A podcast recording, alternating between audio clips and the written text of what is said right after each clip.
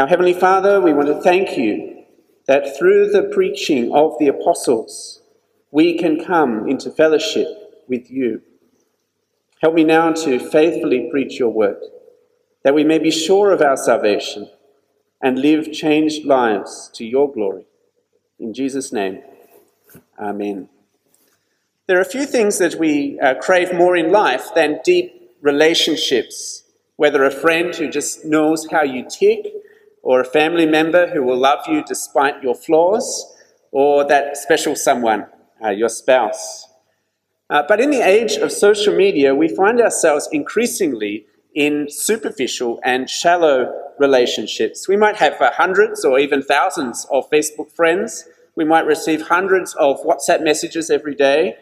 Uh, but a recent study found that most of us have no more than four real friends that we can count on in a crisis.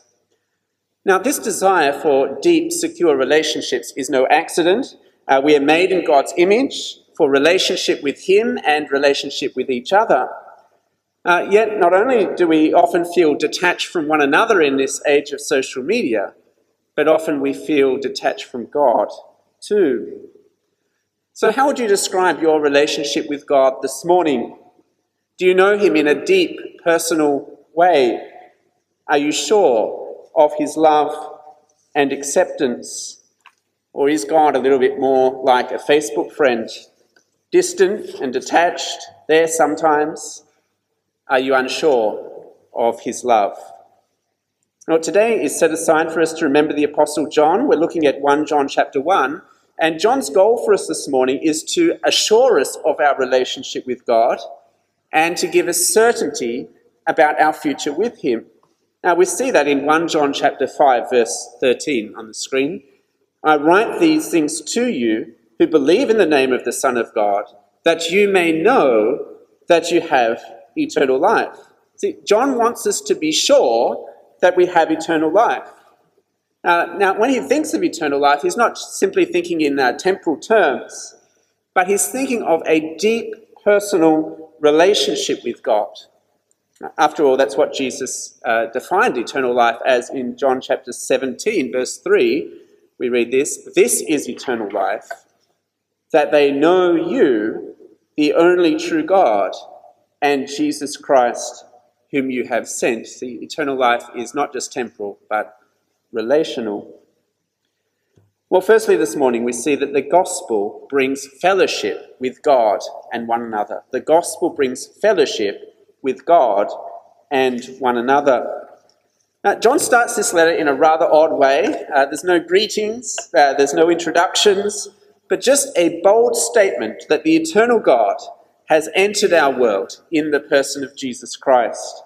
Uh, verse 1, he writes this That which was from the beginning, which we have heard, which we have seen with our eyes, which we have looked upon and have touched with our hands, concerning the word of life. Now, we saw on Christmas Eve that Jesus is described as the Word, isn't it? Uh, John chapter 1 In the beginning was the Word, the Word was with God, the Word was God. We saw that Jesus is the eternal God, the creator of the world, who entered our world, who became flesh and dwelt among us. And here again, John wants to emphasize that Jesus is God incarnate, uh, based on his own eyewitness testimony, how he heard him and saw him and looked upon him and touched him. He comes to the conclusion Jesus is God in human flesh. Uh, it reminds us a bit of doubting Thomas. And remember him? He, sa- he said, Unless I see in his hands the mark of the nails, unless I place my finger in the marks of the nails, place my hand in his side, I will never believe. He had to see, he had to hear, he had to touch before he would come to any conclusions. And of course, Jesus did appear to him. And when he heard him and saw him, looked upon him, touched him, do you remember his conclusion? Thomas answered him, My Lord and my God. See, the message of Christmas is that God took on human flesh and dwelt among us. And this message is based on the eyewitness testimony of the apostles, apostles like John, who heard his teaching, who saw his miracles, who touched his resurrected body with their own hands, who looked on as he ascended into heaven in a cloud of glory. As they saw, heard, touched all these things, they could only come to one conclusion about him Jesus was God, the Word made flesh. Now, that truth really matters to us today. See, if Jesus was not fully human, then he cannot die as a substitute for us on the cross. He can only take our place and take our sins and take our punishment if he is one of us. But if Jesus is not also fully God, then that's a problem too. His, his death cannot be sufficient to pay for the sins of the whole world. Only a death of infinite value could pay for sins of that scale. But the Bible gives us this hard evidence to assure us that Jesus really was fully God, fully man, God in human flesh. The apostles uh, saw him, heard him, looked upon him, touched him. And through this incarnation, Jesus has made life, eternal life, available to us. Look at verse 2. So the life was made manifest, and we have seen it, and testify to it, and proclaim to you the eternal life which was with the Father and was made manifest to us. We see here that eternal life is bound up in a person, in Jesus Christ. He is the word of life. He is the one who makes eternal life available when he enters this world as our Saviour. Now, I think often when we think of eternal life, we actually think of going to a place. Going to heaven is usually what we say. But John wants us to understand here that eternal life is not so much about going to live forever in a place. Sure, there is a place called heaven, a place of no more sin and suffering and all that. But he wants us to understand that eternal life is really about knowing God. Heaven is about being with God in perfect relationship with God. It's relational. Now, if we only think of Christianity merely as a means of escaping judgment and getting blessings from God, we've really missed the point, isn't it? Uh, it, it we're focusing on the gifts and not the giver of the gifts. But Christianity is all about a relationship with God. And Jesus came into this world that we may have true life, that we may have a perfect relationship with the Father that begins now and will last forever. Another way of putting that is that the goal of the gospel is to bring fellowship with God. The goal of the gospel is to bring fellowship with God. And that's what he says in verse 3. He says, That which we have seen and heard, we proclaim also to you, so that you too may have fellowship with us.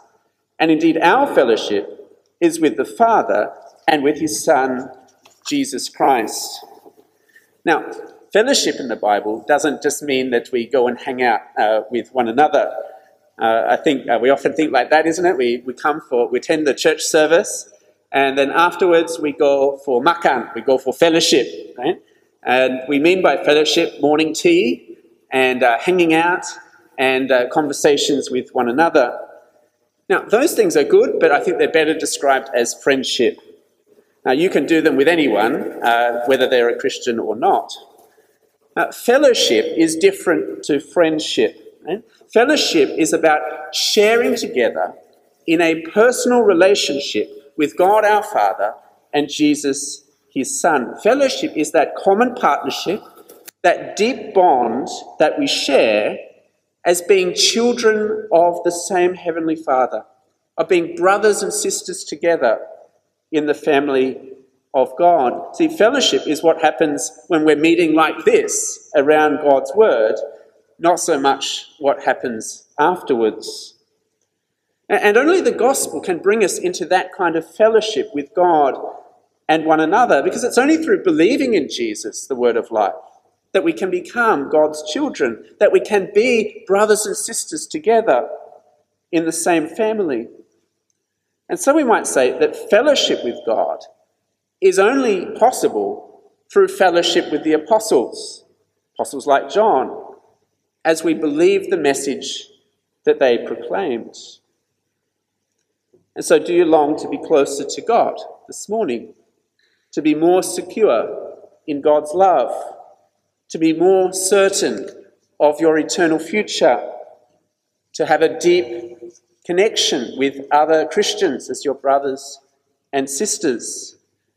Well, the only way to enjoy that kind of deep relationship with God and with one another, which the Bible calls fellowship, is to understand the truth about Jesus that is revealed in this book here, the Bible.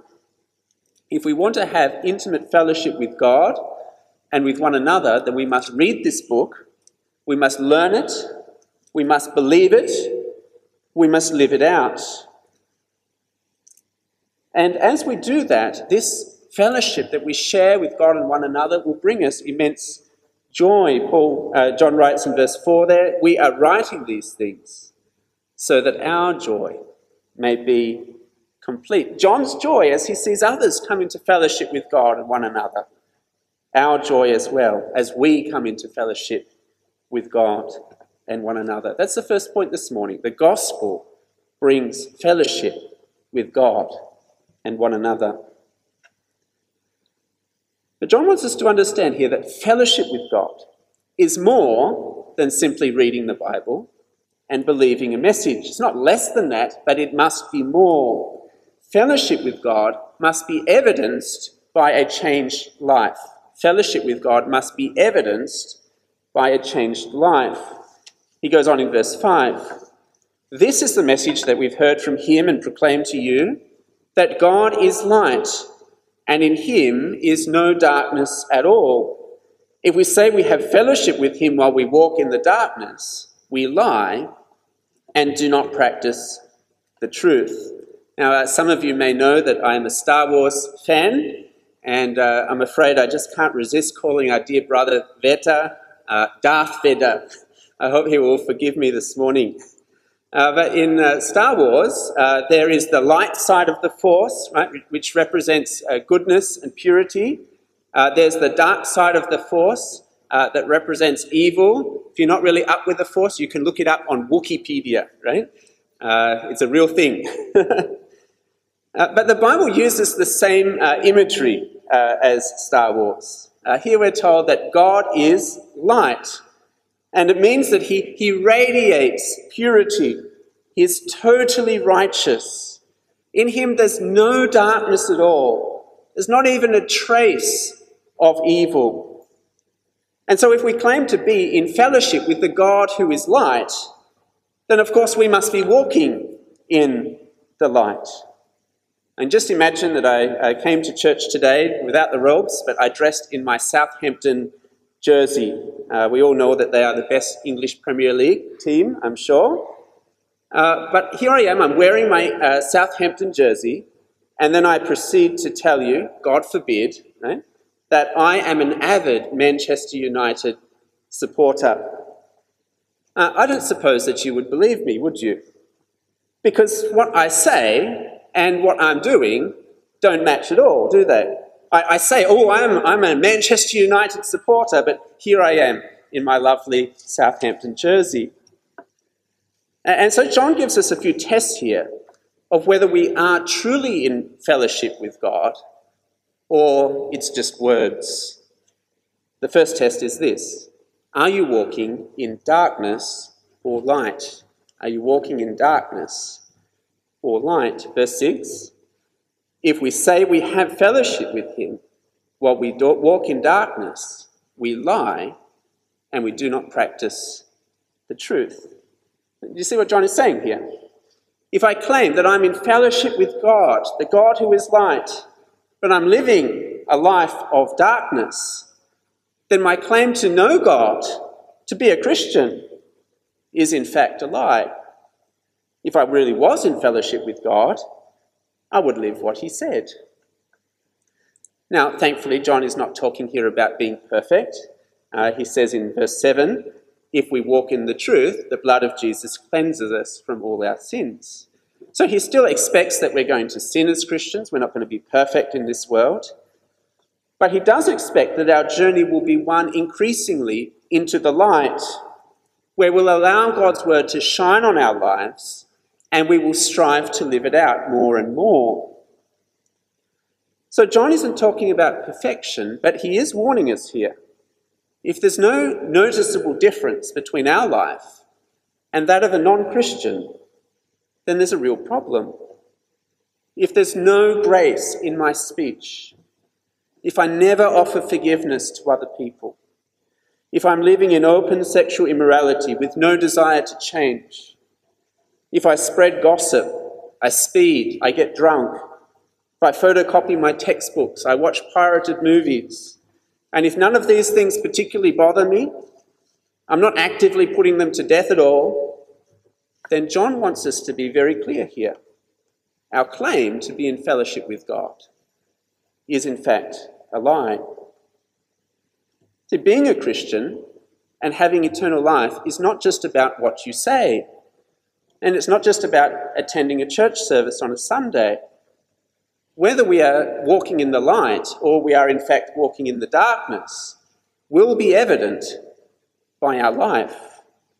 Jesus said a tree will be known by its fruit.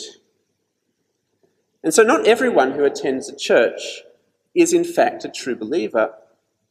And no matter how many years they may have been attending the church, we must, in, in fact, examine our hearts and ask Am I truly walking in the light?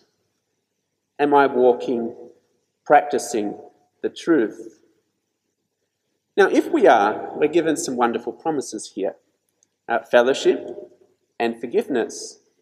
It says in verse 7 But if we walk in the light as he is in the light, we have fellowship with one another and the blood of, of Jesus, his Son, cleanses us from all our sins. So if we are walking in the light, it means we will enjoy not only deep fellowship with God, but deep fellowship with one another. But we will see uh, our fellow Christians as, as brothers and sisters, and we will love them, and we will serve them, and we will treasure them as if they were our own family. And if we walk in the light, we will receive forgiveness from God. The blood of Jesus will cleanse us from all our sins. We can be sure in our relationship with God that all our failures are forgiven, that all our sins have been washed away, that we are pure in God's sight and we're loved by Him. We don't need to fear punishment when Jesus comes back. We have eternal life. We need not feel guilt, for Jesus has dealt with it all. That's the first test. Are you walking in darkness or in light? The second test is similar. It's in verse 8 to 10. Do you deny your sins or confess them? Do you deny your sins or confess them? Verse 8 says, If we say we have no sin, we deceive ourselves and the truth is not in us.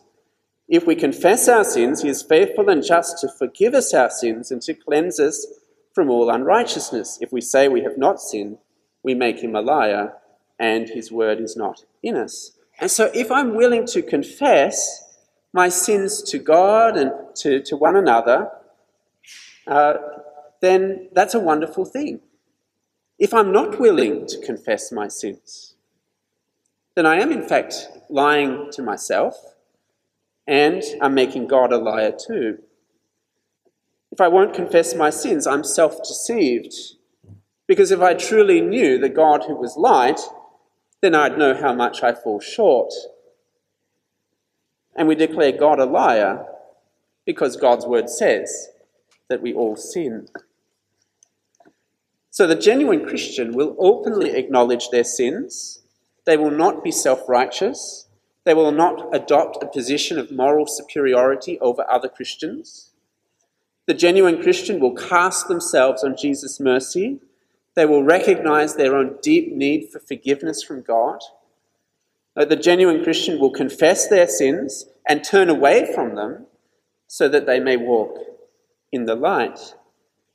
And God's promise is, once again, if we will confess our sins, God is faithful and just to forgive us our sins and cleanse us from all unrighteousness. That's why Jesus came, isn't it? To, to bear our sins, to take our punishment, to bring us into fellowship with God, we can be assured. So, what should I do this morning if I think actually I failed the test? What I would say is do not let your pride blind you that there's no problem here. What you should do is humble yourself before God, confess your sins to Him, look to the cross, ask for God's forgiveness, turn from those sins, walk in the light. God's promise here is if we would do that, He will forgive us. We will have true fellowship with Him and with one another. And that gospel will transform our life. Well, I asked at the beginning do you have a deep personal relationship with God? Are you certain of His acceptance? Are you sure that you will receive eternal life? Because John's goal this morning is to give us uh, assurance of that kind of relationship with God. And no matter what darkness lies in our heart or in our past, Jesus came to wash it away, to bring us into the light, and to bring us into fellowship with Him. Now, as we head into a new year, I know that many of us here long for renewal in this church, for a fresh start with God and with one another. And if this is going to happen next year, John shows us where it must begin. Humbly sitting under the Word of God, acknowledging and confessing our sins to God and to one another, seeking God's forgiveness through His Son, and responding to His love by walking in the light. So, will we believe in the Word of life? Will we walk in the light? Let's pray.